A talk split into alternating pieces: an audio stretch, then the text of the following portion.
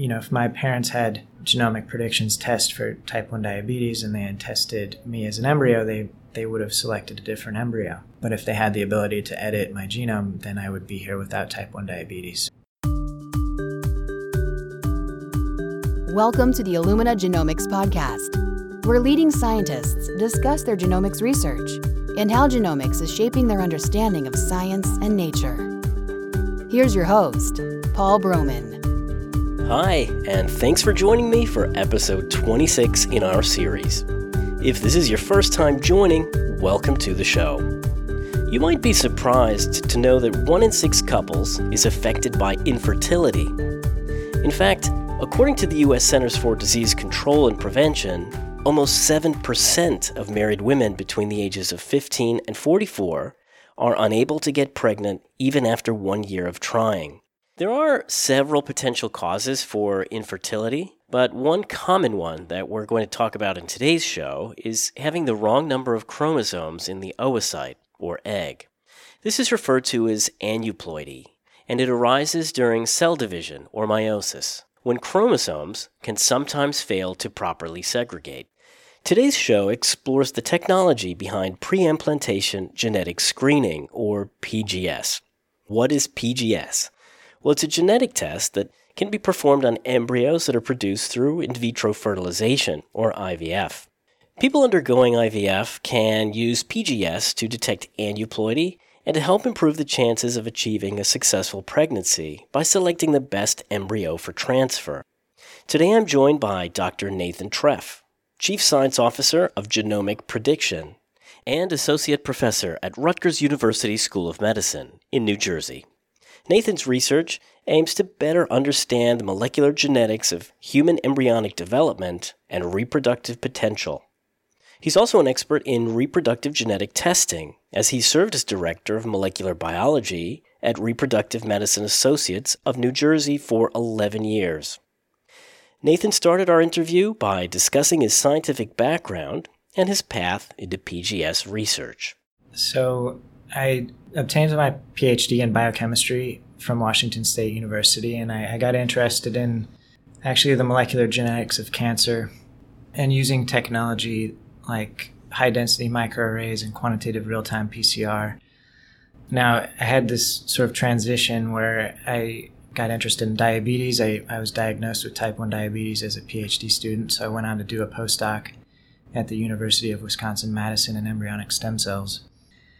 When my wife and I had our, our first child, I was interested in actually earning a little more money. So okay. I had a connection with biotech company called Serono, which manufactures hormones for people with infertility to stimulate their eggs and had an opportunity to do a second postdoc there and so that's how I got into reproductive genetics. And I was able to apply some of the same methodologies, microarray, qPCR, to uh, look at the genetics of the human embryo.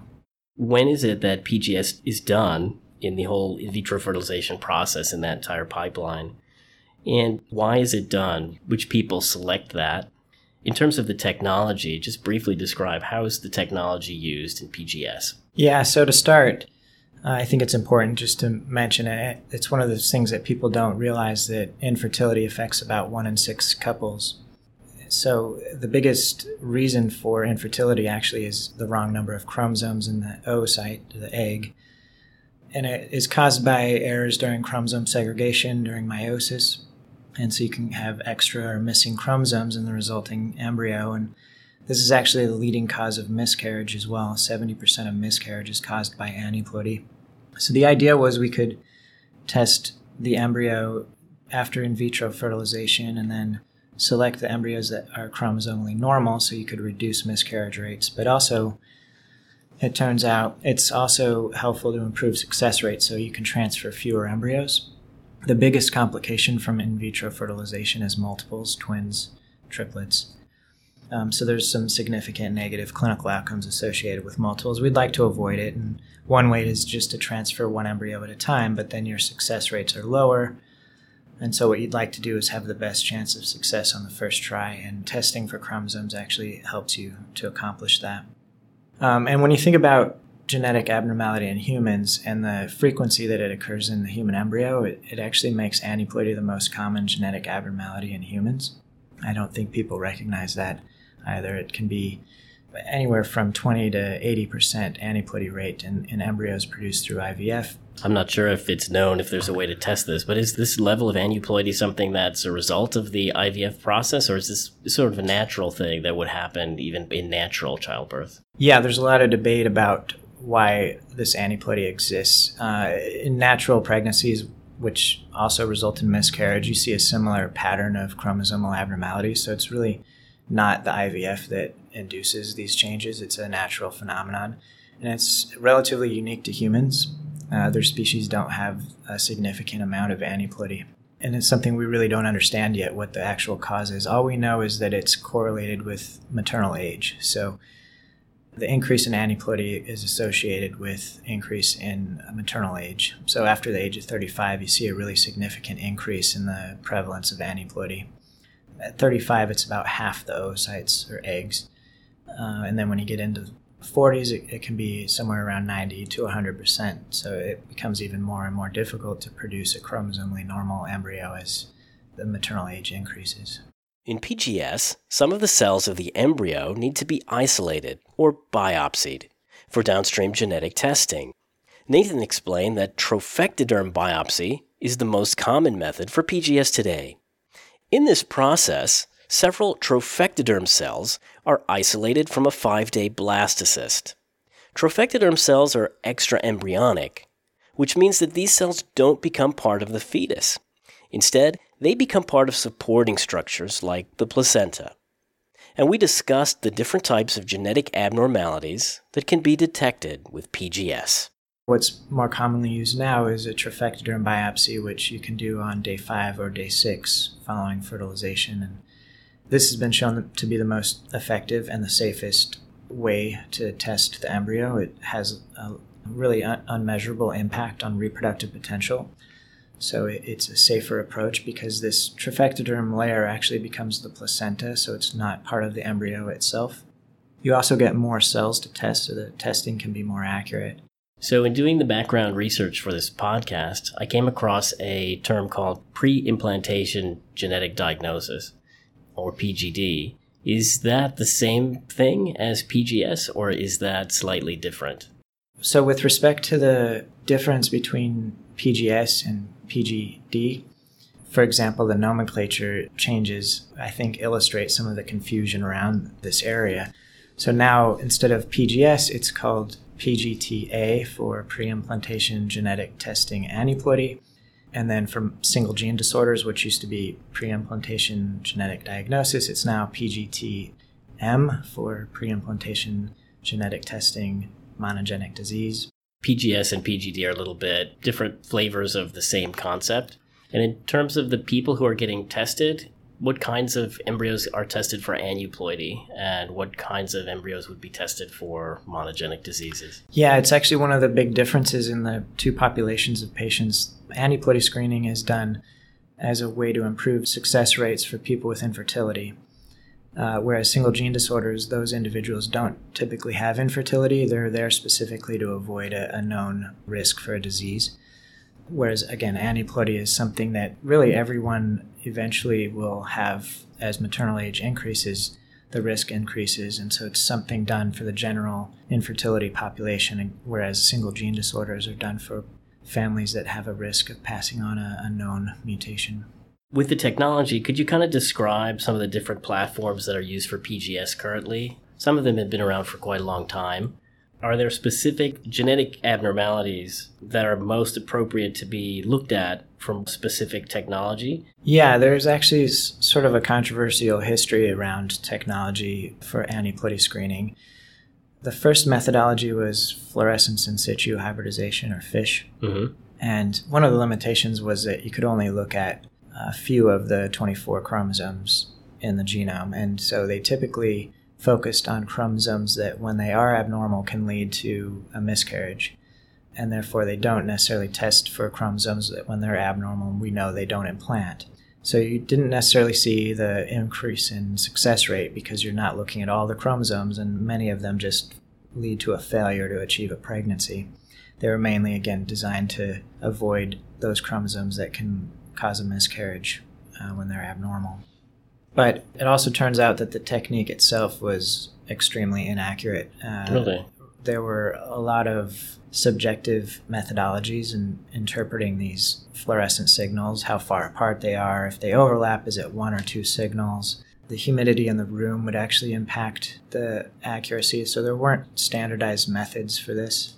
Several randomized controlled trials showed that it didn't work as expected, and one relatively famous study in the New England Journal of Medicine showed that it actually harmed patients. The new genomic technologies like SNP microarrays, quantitative real time PCR, and next generation sequencing, and, and also arrays CGH or array comparative genomic hybridization. All these methods had the advantage of being able to look at all 24 chromosomes in parallel. Everyone was pretty confident that would have a big impact on showing the expected improvement. Instead of just selecting against chromosomes that have a clinical impact, you're actually selecting against everything to improve the chance of implantation and success. So that leap from a method that wasn't comprehensive to what we sometimes refer to as comprehensive chromosome screening, where you can look at all 24, that was important. As we went from SNP array to qPCR to now NextGen, which is one of the more popular methods, one of the advantages we saw was a decrease in cost, which has a big impact in the field as well. Most of these services are out of pocket, and so what we're trying to do is make them more cost effective so more people can afford to do it as part of their IVF treatment for infertility. Aneuploidy, as you mentioned, is an abnormal number of chromosomes, and it's one of the genetic abnormalities that you study in PGS and you can test for. Could you talk about some of the other types of genetic abnormalities that you can also look at in PGS and discuss how some of these may or may not be useful in the context of IVF? The idea of looking at subchromosomal abnormalities, it's still a controversial area whether some of these errors are real or false positives due to the amplification methodologies. There are things like S phase artifacts, so as the cells are dividing, they might look like there's extra pieces of DNA because it's going through synthesis, and we don't know how to distinguish that from a true imbalance. As I mentioned, the mosaicism. What is mosaicism? Well, it, it's like, you know, you have a mosaic piece of art, right? It's a mm-hmm. mixture of multiple things. And so when you think about an embryo, if, for example, there was a chromosome segregation error that occurred during mitosis, you would have a resulting embryo with a mixture of normal and abnormal cells. You'd have some normal cells dividing normally, and you would have some other cells that might have gone through an error and then produced, for example, a trisomy in one lineage and a monosomy in another lineage. So now you have this embryo with both normal cells and trisomy cells and then monosomy cells. And so when you remove a, a biopsy from that embryo, it's possible you might get a mixture of normal and abnormal cells. And so instead of seeing a full three copies when you're counting uh, the chromosomes, you might see something like 2.5 copies. And that's being used as an indicator that that embryo is mosaic. In PGS, you can do screening for monogenic diseases. You've discussed that. And these are diseases where there's a mutation in one gene that, that you inherit from your mom or dad. I just did a podcast with Dr. Guy Paré at McMaster University in Toronto, Canada. And he was talking about developing a polygenic risk score for cardiovascular disease, which was really interesting. Thinking about that in terms of PGS, I know that there are these monogenic risk that you can inherit from your parents. What about polygenic risk and its involvement? And has PGS been applied in screening for looking at polygenic risk for developing disease? Right. So this is actually one of the big reasons why I decided to start this company together with my partners to get into polygenic testing. Type 1 diabetes is an example of a polygenic disorder. And what we've been doing now, primarily with monogenic disease, is really just the tip of the iceberg when you consider all hereditary disease. Polygenic disorders it's estimated by the World Health Organization that 10 to 25% of the population will die prematurely from a non communicable disease, which is primarily polygenic in nature. It includes cardiovascular disease. You can even think of cancer actually as a polygenic disorder because genetic background has a risk certain risk for or susceptibility to developing cancer. Even though we think about cancer as a somatic mutation event where you acquire these mutations, there's actually a background that might be more susceptible to those. And so you can start thinking about cancer risk, heart disease, diabetes, many other polygenic disorders, and then really obtaining these polygenic risk scores for embryos. So now you have another way of selecting which embryo to transfer to potentially reduce risks for a lot of these diseases that are much more common than, than monogenic disease. I've, I've heard a couple challenges uh, already, and one of them is the ultra low quantity of DNA that you're starting with when you do these assays, and then the other is the training sets. So for you, you know, on a day-to-day basis in doing this work, what's the biggest challenge for you? What's the biggest bottleneck that really, you know, impedes your progress? And and how do you how do you go about addressing that challenge? How do you overcome that? The biggest challenge we have in terms of being able to apply polygenic risk scores to embryos is really just the training set data. So having a very large sample set to develop the algorithms. For example, the UK Biobank, you Right. have 500,000 genomes there to, to work with. And so some of the more common phenotypes can, can be used to model and develop polygenic risk scores that are relatively effective. You can get into about 60 to 70% predictive value. It's not the same as Mendelian risk, Right, right. but it, it does give you certain power to select or at least rank embryos according to their risk effectively. And so the challenge is getting these data sets to develop training data, algorithms to make predictions. I think we're going to see growth in the development of these biorepositories and genotyping to really support development of polygenic risk scores and and I do think that testing embryos will allow us to reduce the overall prevalence of, of these genetic diseases in, in the human population. when I was just here not too long ago in Philadelphia, I was interviewing Struan Grant at CHOP, and they're very much interested in finding some common and, and even rare variants that are associated with human disease and, and human traits. And then that sort of begs the question that if you can identify these traits, could you then functionally change some of these to alleviate some of the disease risk or even treat cure disease? Where do you see that fitting into this overall process of in vitro fertilization? and PGS. Do you think that functional genomics is going to play some role in the future? Yeah, and for me, this is probably the most exciting part of our industry is that it could actually end up changing human evolution. IVF being a part of a, of a methodology to actually cure disease. For example, you know, if my parents had genomic predictions test for type 1 diabetes and they had tested me as an embryo, they, they would have selected a different embryo. But if they had the ability to edit my genome, then I would be here without type 1 diabetes to me, that's one of the more exciting aspects of what we're doing. And it's a combination of IVF and genetic testing and genome editing to potentially cure a lot of disease.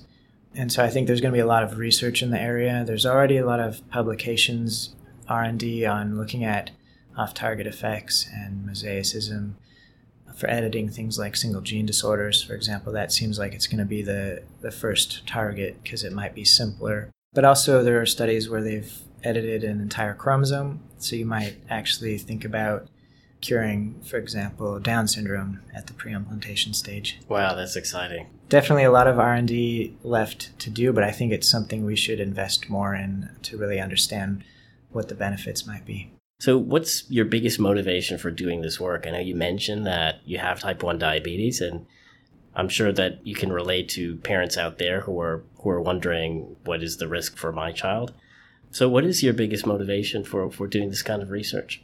When I first got interested in research in general, I thought that uh, you know I wanted to get into areas that would prevent people from dying, like cancer research. When I first was exposed to infertility research, I was, ah, you know, nobody's going to die if they can't have a, a kid. But you know, I have my own children, and it's it's kind of the other end of the spectrum, helping people create life. It, it's a big part of my life, and I, I think everybody should have that ability and and it's one of the most rewarding things actually to help a family have a child and and they give you this feedback and it's just it's an amazing feeling to be involved in that and it's also pretty rare for molecular biologists to be involved in something like that so to continue i think helping people with infertility is important But I, again, I'm very excited about the opportunity to see if this can fit into a way to reduce the prevalence of disease in the human population, but also potentially cure a lot of genetic disorders. Over the next five or 10 years, is there something that you know you think is particularly interesting uh, in terms of technology development, in terms of research? You know, where do you see all of this going? Where do you see the genomics and genomics analysis? Where do you see that fitting into PGS and in vitro fertilization over the next five or 10 years? What are we going to see? Well, I think we've all seen the, you know, Moore's law being surpassed by genetics and the amount of sequence we can produce. And so eventually we're going to be able to do whole genome sequencing on embryos. And one application might be towards this editing where we need to actually know what's present in the entire genome. Right now, we're doing things like counting chromosomes or looking at specific places where we don't need all that information. So, as the cost comes down and the necessity for that increases, we'll see a lot more whole genome sequencing at the pre implantation stage. Well, Nathan, it was a great pleasure talking to you. I, am really fascinated by the work you're doing, and thanks for joining us on the Illumina Genomics podcast. Thank you. So, PGS can identify embryos that have aneuploidy, and newer genomics technologies are enabling comprehensive genetic screening of subchromosomal abnormalities. In the context of in vitro fertilization, PGS can increase success rates by helping to select the best embryo for implantation.